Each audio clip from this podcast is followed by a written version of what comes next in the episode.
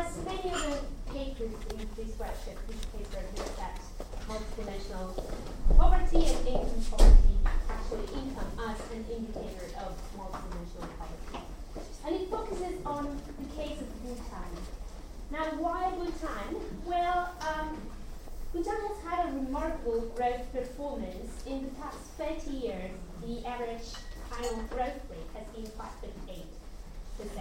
Um, and this made the country go from being in the low income category to being in the lower middle income category. But interestingly, Bhutan has also made uh, great progress in non economic areas.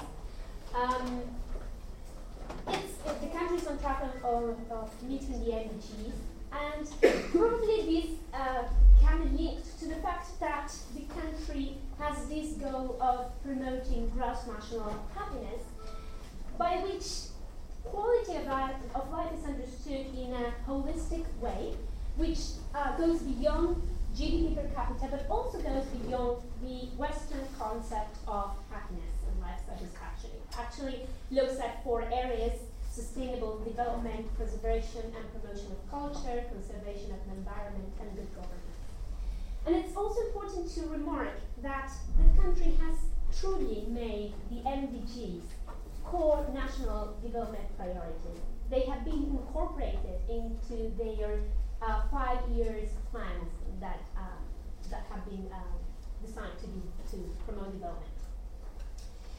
What about Bhutan in its region uh, with the other South Asian countries? Well, Bhutan has a GDP per capita that is almost the same as that of Sri Lanka, much lower than the Maldives, but higher than the other uh, countries in the region, India, Pakistan, Bangladesh, and Nepal. It has an HDI that has the median value of the uh, seven countries. Um, it has about 10% of people living with less, than a dollar 25 a day, um, which is uh, lower than the Maldives, but uh, much, um, and also much lower than, than the other, sorry, I meant higher than Sri Lanka, but much lower than the, the other countries. Um, and it has an MPI that is also quite lower than, uh, than the other countries except for Sri Lanka. Now, we all know that Bhutan is a very small country. Um, it has 700,000 people. and it's actually comparable to its neighbors uh, Indian state of Sikkim. And incidentally, it's also comparable in terms of the MPI, because the Sikkim MPI is uh, 0.15 and Bhutan's is, is 0.11 uh, or 12 actually. Um, so the idea is that what we see here, it's true, it refers to a, a small uh, unit, but we still can learn and uh, things that have been going on there might be applicable or might say something for geographic units of similar size. Um, the data sets I have used for this paper are the Bhutan Living Standard Surveys of 2003 and 2007. Both are nationally representative and also by urban and rural areas. Um, but only the 2007 one is representative at the district level. And Yet they are not perfectly comparable for two reasons. First, the sampling frame is slightly different. In 2007, the coverage was much better. Uh, that's why it's representative at the district level. And second, um, the consumption model was expanded from 2003 to 2007, so it covers a wider um, list of, of items. Oh, sorry, and the uh, monetary variable is consumption expenditure. Uh, they asked about household expenditures in goods and services purchased, but also they collect information on consumption from own production and received gifts. And there you can see the difference in the sample size, which is quite, quite significant. Um, as again, as many of the papers, I, I, think most of the papers in this workshop, um, I have used uh, one of the uh, members of the Alkire and Foster family of multidimensional poverty measures, which is the first one, it's M0 because we will have mostly um, ordinal indicators, which is, as you know, incidence times intensity. Okay, so what about the structure of the measure? To select the indicators, I have followed um, mainly the MDGs given data constraints because of the importance of the MDGs for this country. Um, and I have used, I've done lots of robustness and sensitivity analysis. Um, one, in one way, has one way has been to use two sets of uh, deprivation cutoffs. The baseline fo follows mostly MDGs criteria, except for a, few ad hoc um, the, uh, cutoffs. And the other one just it's they are higher cutoffs, not necessarily with um, wonderful uh, normative just justifications, but it's for robustness analysis. Um, okay, so we've got consumption expenditure, which is related to MDG one, and the baseline does not is not the dollar a day as in the uh, MDGs. It, I used a, a slightly higher poverty line, which is the national food poverty line, and then the more demanding topic is the total poverty line uh, with non-food items. Then we've got for education a composite indicator uh, which looks at whether there is a literate member, at least a literate member in the household. So this is a difference with the MPI which looks at whether someone has completed five years of education. In that sense, it's less demanding. Bhutan literacy rate is still very high, it's about 40%. Um, but it's more demanding in the sense that I also require in this uh, indicator that all children 6 to 12 years are in school. In the more demanding um, uh, set is 6 to 16. So um, the house will need to satisfy both, both uh, in, uh, requirements to be non-deprived in education. If a household doesn't have children, then uh, it's only the literacy requirement applies. Then we've got four um, four variables that can be thought as living standards but are also related to MDG 7 of uh, ensuring environmental sustainability. And they follow MDG criteria, uh, water, sanitation, electricity, and room availability. Um, and then for the MDGs 4, 5, and 6 is not actually those MDGs, but what I'm trying to say is that these, I, I wanted to include health, uh, I didn't have nutrition, I didn't have mortality, um, maternal uh, health issues might be too specific to certain households. But I did have this question on whether someone has been sick or injured in the past four weeks. And I also had whether these had prevented normal activities for uh, uh, which number of days. So this is ad hoc, ad hoc. I used seven days just because I thought, you know, if you've been prevented for a week, well, that might be an important health issue. Um, at, at, least for some time. And then in the more requiring uh, set, I used three days, but there's not much more justification. So those were seven indicators that I used for estimation both at urban and rural areas. But then I also had a set of estimations just for rural areas where I also included two additional indicators that are relevant to rural areas only, which are access to roads and land ownership. And again, the land ownership uh, line is ad hoc, is just one acre of any kind of land, uh, but it seems a reasonable amount um, that would allow, allow subsistence agriculture, and just for information, is half of the median value of rural uh, areas land holdings. Um, correlations, indicators in terms of deprivations are correlated significantly, but never above 0.41, which is the highest correlation in 2003 between electricity and some other living indicators. And then in 2007, they, they were uh, lower, they decreased. And then I used three alternative weighting structures. One of them follows the MPI structure, and I call it equal, well, I call it, uh, it's called um, in, in AF paper, equal weights approach. So we could group the indicators I presented, not just by MDGs, but also in terms of, health, education, and living standard. So a third for each, and within the living standard, it was half for consumption expenditure and the other half equally divided among the um, electricity, water, sanitation, and uh, room availability. Then I also used the um, another set of ways uh, that I derived from the survey on gross national happiness. People were asked to openly list six or seven things that they would consider important to lead a happy life, a content life.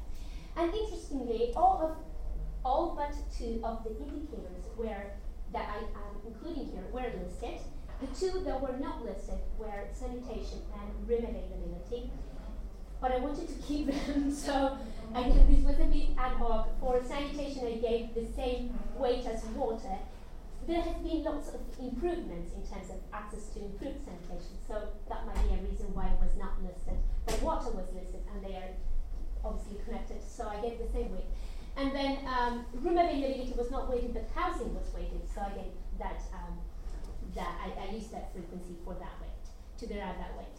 Uh, but as you can see, income has a relatively higher weight with gross national happiness weights. Um, and then I just use people weighting because actually indicators can be read in many ways uh, in terms of what we would define as a dimension. It could be the MDGs, it could be health, uh, education, and living standard, or something else. So uh, just to have uh, another point of reference, I use that. Um, and this is the same, but when I use nine indicators, well, it's slightly changed, and I, in the equal nested, half is given to consumption and access to roads, and the other half uh, to the four indicators plus land ownership. Okay, so so that you have a sense of because lots of measures were estimated here. With, I got the measure of seven indicators for urban and rural areas, the measure with nine indicators, which adds roads and land for rural areas only, two sets of cutoffs and three weighting structures. So in total, we have 12 measures that were estimated for 2003 2007 across a range of K values. Okay, there are lots of results. Uh, I have cut down the presentation to stick to the 20 minutes. I will just uh, mention those that I think are more interesting if these slides goes on. Okay, there you go. Um, so the first one is what has happened over time? Has poverty decreased, multidimensional poverty? Well, um, to say, to, to, to answer that question unambiguously, some robustness, I bootstrapped the estimates for all the 12 measures each point in time and all across the K values. Um, and I can say that yes, it has gone down. And why? Well, so this is the confidence, this is the point estimate, the confidence interval uh, for 2003. This is in particular the measure of seven indicators with equal nested weights, but I've got a graph for all the other alternatives. Um, and as you can see, the 2007 confidence interval, first of all, is quite lower, and it does not, most importantly, does not overlap with the 2003 one. So by each k value, we need to look at these pairs of, of uh, bars, and we see that they do not overlap. And so we can say that uh, multidimensional poverty, as measured by M0, has gone down in the country. And this is robust. Um, across number of indicators, this holds for the seven indicators, nine indicators. Across the K values, sorry, let me say that for very high K values, it doesn't, but poverty is virtually zero here, so it really is, is irrelevant, I would say, uh, that for 80% uh, not poverty.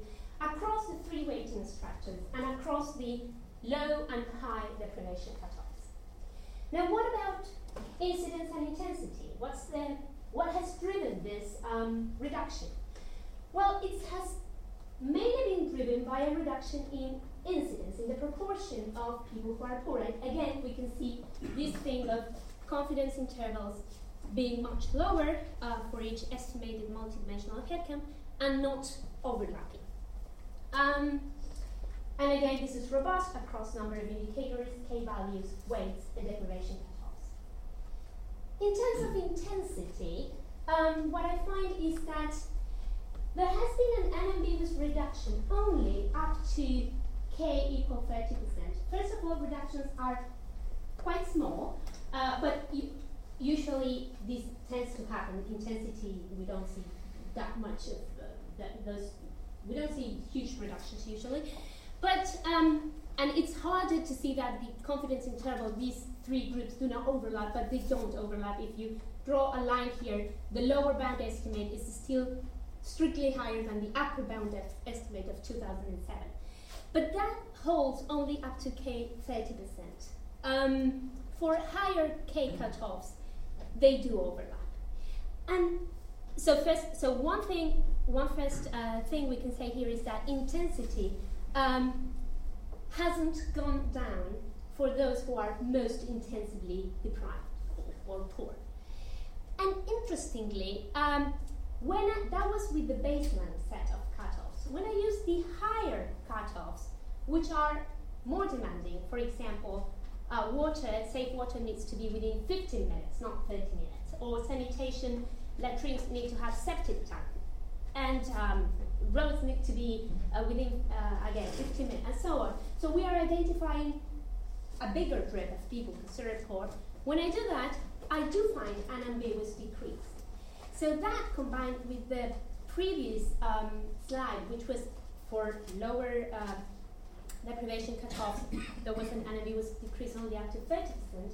I interpret that of intensity going down among the least intensively deprived, or not going out, down among the most intensively uh, deprived. Um, okay, and then next thing, looking into income versus multidimensional poverty, as Sabina was introducing uh, in the first session. So we are interested in whether the how do, whether the income poverty identifies the same group or not as multidimensional poverty. Um, and I will talk now about what we call exclusion error and inclusion error, defined as this. Right, well, we all know, but just to get language clear. Uh, exclusion error is what percentage of the population is multidimensionally poor and would be overlooked if we used an income. An inclusion error would be what percentage of the population is not multidimensionally poor, and but it would be counted as poor if we used the income approach. And by definition, we know that those two errors have an inverse relationship. When one increases, the other decreases. But interestingly, when income is included as one of the indicators in the M0 measures, there is a connection with the um, criterion used to identify the poor. So if we use a union criterion to identify the poor, by definition, inclusion error will be zero. Because if you consider poor anyone who is deprived in anything, obviously the income poor will be considered multidimensionally poor because we are using an, uh, an union criterion.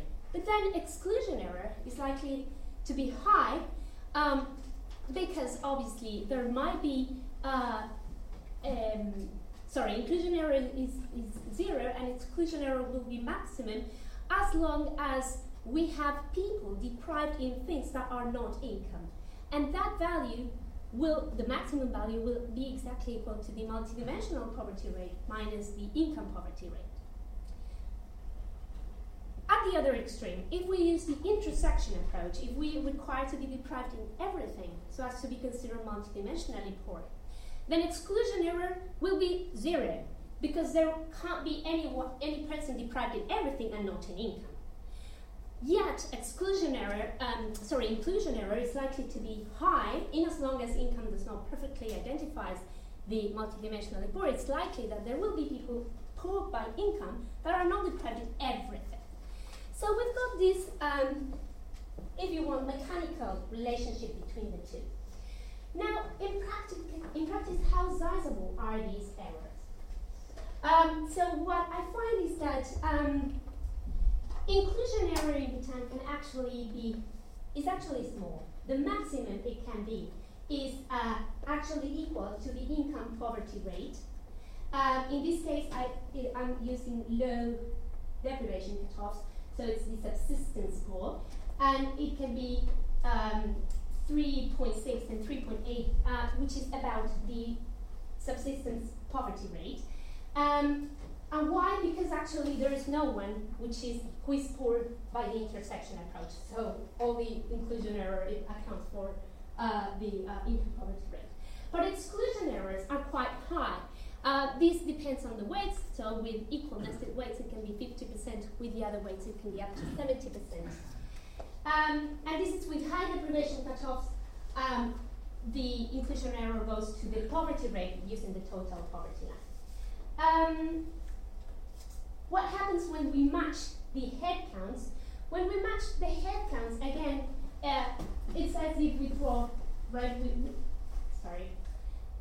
If we match the headcounts, we are actually matching inclusion and exclusion error. If we want the income headcount ratio to be equal to the multidimensional headcount ratio, then by definition the two errors will be um, equalized. And, uh, and it's interesting, it also depends on the shape of the relationship. I was, if you remember the previous slide, it depends on the weighting. This was GNH West. It's much smoother, obviously because income has a higher weight, so the transition, sorry, and these were uh, like the k values.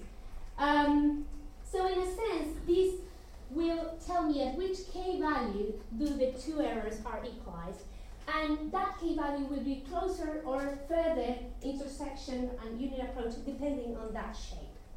Um, so interestingly, for example, I had a perfect match when I used the high deprivation cutoffs, which use the total income poverty line.